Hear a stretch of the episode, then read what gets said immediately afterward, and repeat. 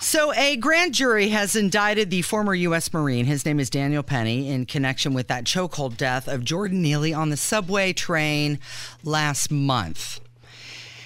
And according uh, to different reports, the exact charges aren't going to be unsealed until a later court date.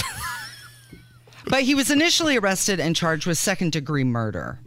And uh, he's so far raised a lot of money with a go send uh, a GiveSendGo it's like a gofundme 2.8 million dollars but he does face 15 years if found guilty well, Casey, the famed philosopher Homer Simpson once said, the lesson is never try. And the message that is being sent to people in these liberal meccas like New York is do not help anyone.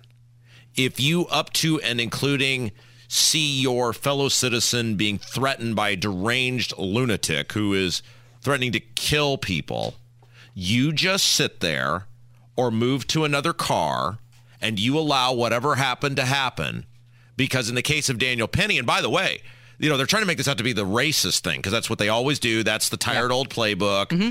The there are people who were on that subway who are black, who are coming to this guy's defense, who are going, no, no, no, this guy saved our life. This guy was the the the lunatic that he ultimately choked out was threatening people. He was acting in a deranged fashion. Obviously, the guy has a rap sheet as long as the speedway at the Indianapolis 500 in terms of history of violence, threats of violence, deranged mental behavior.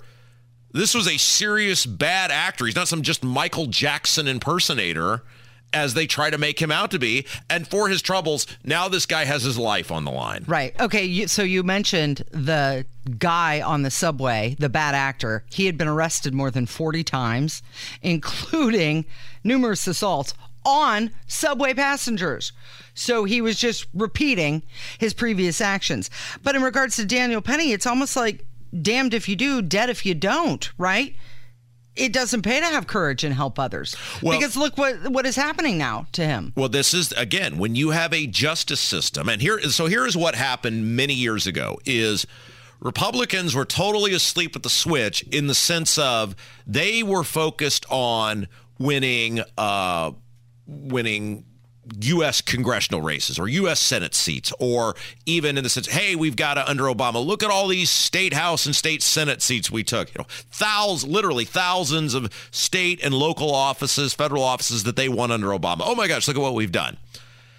And someone like George Soros recognized that doesn't matter because ultimately there are two things that matter. Number one is to be able to indoctrinate people so that by the time they enter society, they are pre programmed to think in a certain way, and over time they will resoundingly reject whatever meaningless gains you have made in the short term.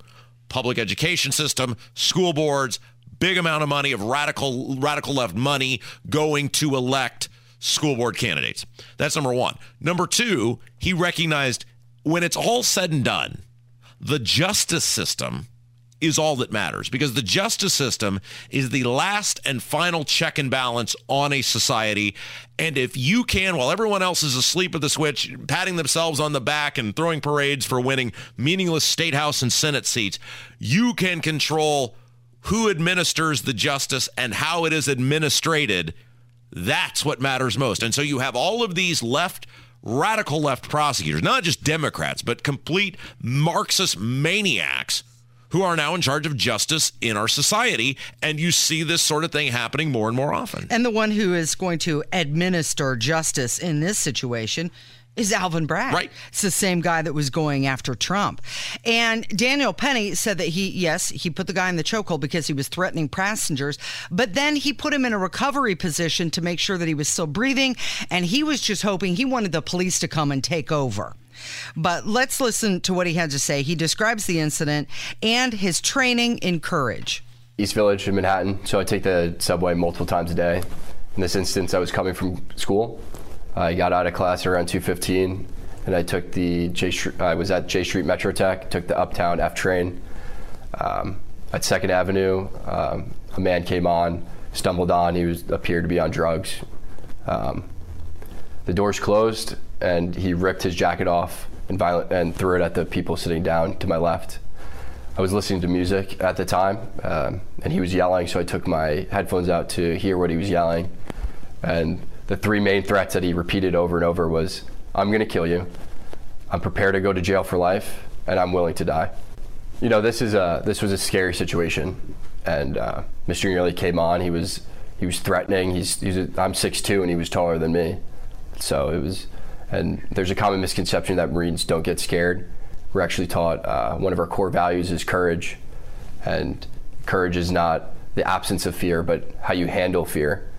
And you know, I was scared for myself, but I looked around. I saw women and children. He was yelling in their faces, saying, saying these threats.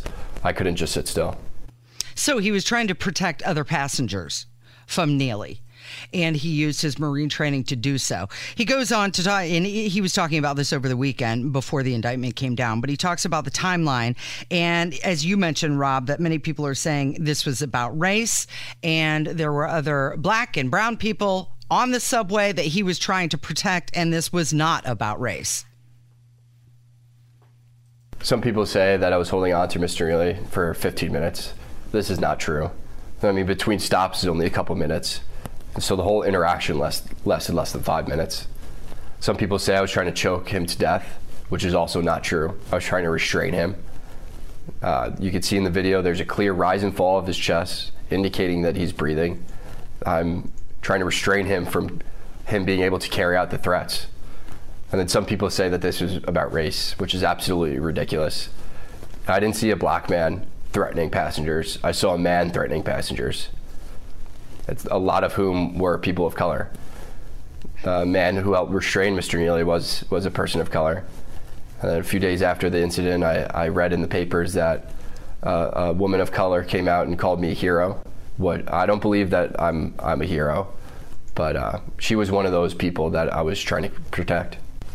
So there's a famous episode of Seinfeld. Yes. Where the Good Samaritans. Well, that one, but in terms of the, I'm talking about the leap you have to make to think that this guy intended to in any way kill this guy or whatever.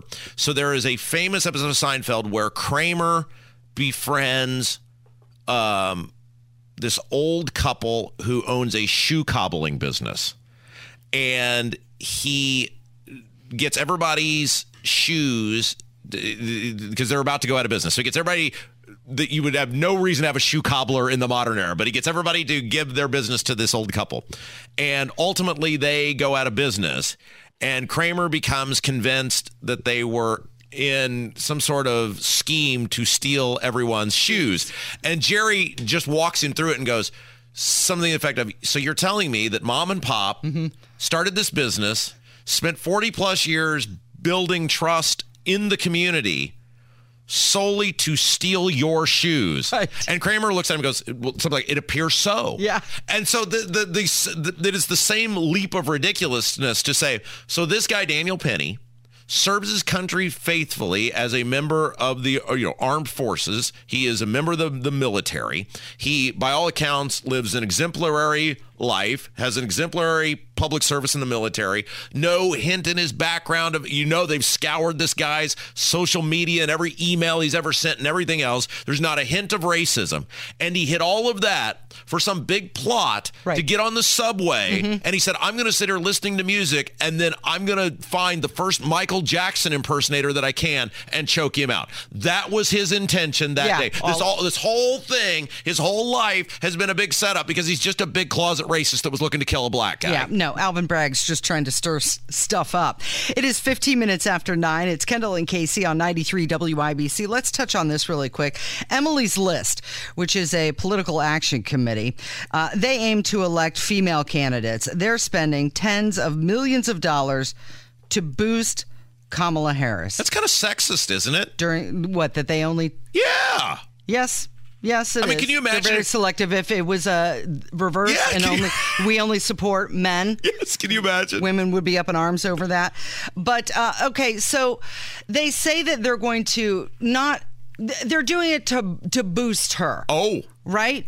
Uh, and it's they've never done this with a sitting vice president before. Obviously, if Yes. they only target females, but it's uh, to reflect a, a broader effort to bolster her. Oh. amid low approval ratings. Yes. and they say that they're going to give her. Maybe $10 million, but they're going to target YouTube and TikTok, a younger section of voters. Oh. Well, what do they need $10 million for? Because just make a couple videos and put that, that's a free platform. Well, isn't it interesting too that this is a person who was a U.S. senator before she was vice president. She's been vice president for two and a half years, and is so wholly unlikable that some radical left pro-abortion group, which is what Emily's list is, let make no mistake what they are. They can say we're to boost women. No, they are to to boost on-demand fetus sucking supporting women. That's w- what they are. Let's just call it what it is. She's so unlikable that they bel they believe they have to spend 10 million dollars to help to help her. Newsflash, if you have been a United States Senator, you have run for president, and you've been the vice president for two and a half years, and your approval sucks, it's because you suck. Mm-hmm. And no amount of money is going to change that. okay, so money for her, isn't that really money for the Biden Harris ticket? And I mean, the Harris Biden administration? exactly. So there is a new uh, Suffolk University USA poll that just came out two days ago, and it says that 86% of Biden voters say they are either very or somewhat comfortable with Harris becoming president in place of Biden if if he's unable to serve his full term. All right, Casey, I'm looking at my watch. It's 9:18, which means you got about 20 uh, 22 minutes left of me trying before the first tee shots hit at the U.S. Open. So, what would you like for me to try with next? We're going to talk about this new poll that has Trump leading Biden. It's Kendall and Casey on 93 WIBC.